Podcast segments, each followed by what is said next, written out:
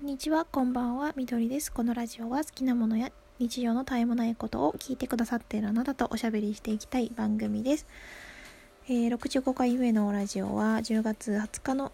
また深夜に収録しております。ちょっと、うー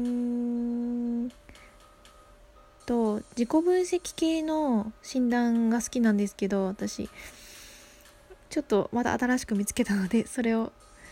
えー、話していきたいなと思います。これはですね、ラジオトーク番組で、彼氏いないけど花嫁修行中という番組の、えー、パーソナリティのすみかさんという方がいらっしゃって、最近の28、29回で話されていたものが面白かったので私もやってみました。ユングのタイプ論というもので、16種類にパーソナリティを分ける考え方のえー、まあ、診断テストですね。これ昔やったことあったんですけど多分有名なやつで就活とかにもよく使うのかなって思うんですけどまあこれ結論から言うと INFP 型でスミカさんとね同じだったんですよ。なんかまあ番組拝聴をしてまして、まあ、似てる感覚があるなとかあの結構共感するポイントが多かったのでなんか嬉しかったですね。人口の割合で言うと4%とか5%ぐらいみたいなので結構珍しいことなのかなと思って個人的には嬉しく感じました。このすみかさんの番組はですねすごいなんか等身大のこのなんか女性のなんか考え方とか感じたことをおっしゃってくださるんですごくね身近に感じてまああと文房具の話とか私文房具すごい好きなんで、まあ、ぼ万年筆とかあんま持ってないですけどそういうところとかその自分の内面に対してのあなんかね考えが向きがちなところとかも似てるなって思って聞かせていただいてます。是非このね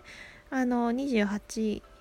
回目29回目の回を聞いていただくとよりこの診断について解説が分かりやすくしていただいているので是非聞いていただけたらいいなと思います。で INFPT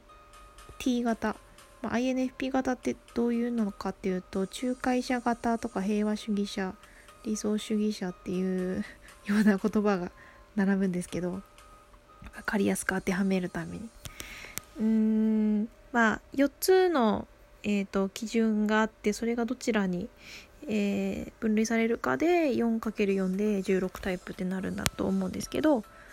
内向型か外向型かっていうと内向型で直感か現実かっていうと直感で感性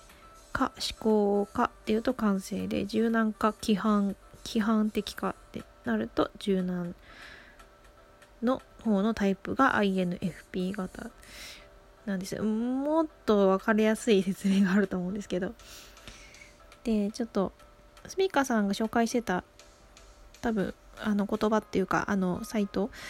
だと別のものをちょっと言っていきたいと思います。ちょっとすごく肯定的に話してる、えー、サイトさんがあったのでそれでちょっと自分も落ち込んだ時にこれ読んだらあのいいかなと思ったりしてすごい詳しく書かれてたのでそれをと読んでいきたいと思います。はい、ちょっと停止してすいません。これはあの B MBTI 性格タイプ論の視点から世界を覗こうというサイトですね。INFP 型は強い感受性を持ち内面における意識の働きによく気がついていると同時に他者についても優れた洞察が働きますと。資料深く思いやりがあり人の話に耳を傾け受容的で共感します。他人のことを理解したいと思っており否定的な感情をも直視する強さがあります。特に困っている人の話を熱心に聞き自分のことのように心を痛めどうすればよいか一緒に考えようとします。他人を表面的な理由で差別したり利益や体裁のために抑圧したりすることは望みません。一人一人の違いを認め、皆がそれぞれの特徴を生かせる場所につき、平和に暮らすことができれば良いと思っています。愛情を持って他者に接することができ利他的で温厚ですが打ち解けるのには時間かかります。様々なことを真剣に受け止め倫理的に考えています、これだけ読むとすごく聖人君主みたいな印象ですけどそこまでじゃないですね絶対に、うん、まあ確かにあんまり争いは好きじゃないしまあいろんな面を見て判断したいって思ってるのは間違いないですけどうん打ち解けるには時間がそうですね。あんまり心を開くのには時間かかるかもしれない。一方で空想的に耳がちなところがあり面白おかしい想像や非現実的な妄想などを膨らませ一人笑ったり悲しんだりします。こういったことは日常的な会話の中で話すには不適切であると感じられます。人見知りをし他者に積極的に話しかけることは勇気がいることです。そうですね。うん。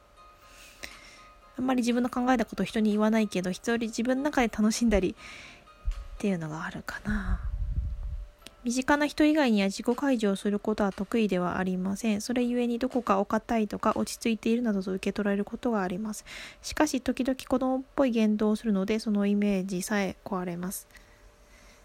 えー、霊障的な態度をとったり皮肉を言うこともあります。興味のない相手や一方的に関心を寄せてくる相手には冷淡な態度をとってしまうことがあります。なるほど。うーん、そうですね。まあ、うん、結構自分はなんか冷酷な面があるなって思ったり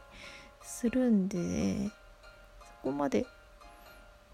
うん、そうかな。興味ないことは本当に興味ないから、無関心な態度になっちゃうし、うん、相手によるかな。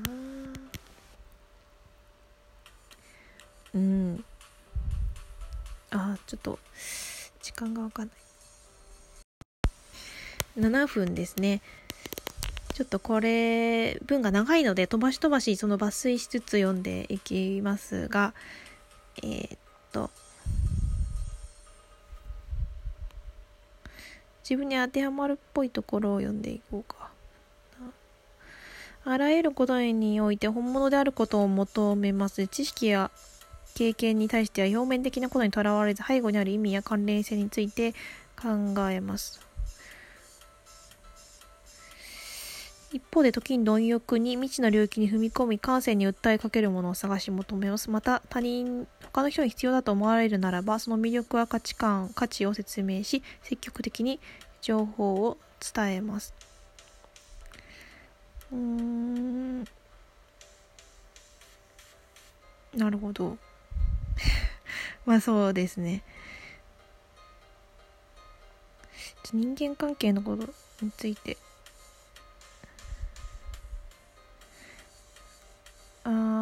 一人で過ごして内面を見つめひらめきを楽しみ考えに浸り時に想像の世界に浸り感情を整理し価値観を育てる時間はとても大切でとりわけ長く必要とします。うん一方で自発的に外の世界に出て様々なことに触れようとします。そういったことを自分のペースで行うことを好み、誰かに強要されることは好きではありません。同じように他人のやり方やペースを尊重します。新しいアイデアや他人の提案に対して決めつけて関わることはしません。うん、だから、本当マイペースなんですよね。で、なんかそう自分の一人の時間を長く要する。し、そうだね。一人で考えごとに、うん、そうそうそう。自分の世界に入る時間が長いかもしれないね。ですね。確かに。普段は控えめでおとなしく見えますが、様々なことを考え、感じています。言っていいことと悪いことについて、多角的な視点から判断するため、大抵のことは言わずにしまっておくことになります。めっちゃわかる。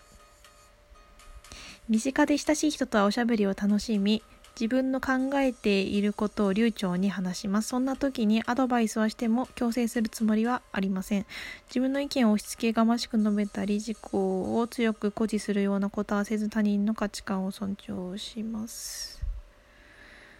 表情は穏やかで優しい印象を与えます。もしくは無表情であるかもしれません。しかし胸の内には強い思いをひしひしと感じていることがあります。うん、そうだ。なんかあんまりその自分の意見をあんまり言わない、言う必要がない時に言わない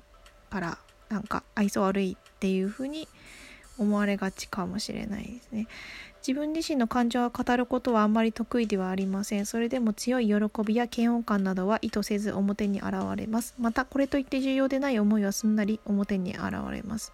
強い信念や情熱は普段表に出ることなく胸の内に大切にしまわれています。なんか同じ、同じことを喋ってますね。うん、なんかそんな感じ、そんな感じなのか？そんなにでも、なんか慈愛に満ちてはないというか、うん、なんか一方的な一部の面を見て判断したくないっていう気持ちがあるだけであって。うん。そうですね。10分30やばい。でちょっと救われたちょっと一文があったのでえー、あーこれスマホで見てるのちょっと。あー。INFP は悲しいことや苦しいことに惹かれがちですが、そういったことを好んでいるのではありません。そういった否定的な状況と向かい合わずして、本当に肯定的な感情を持つことはできない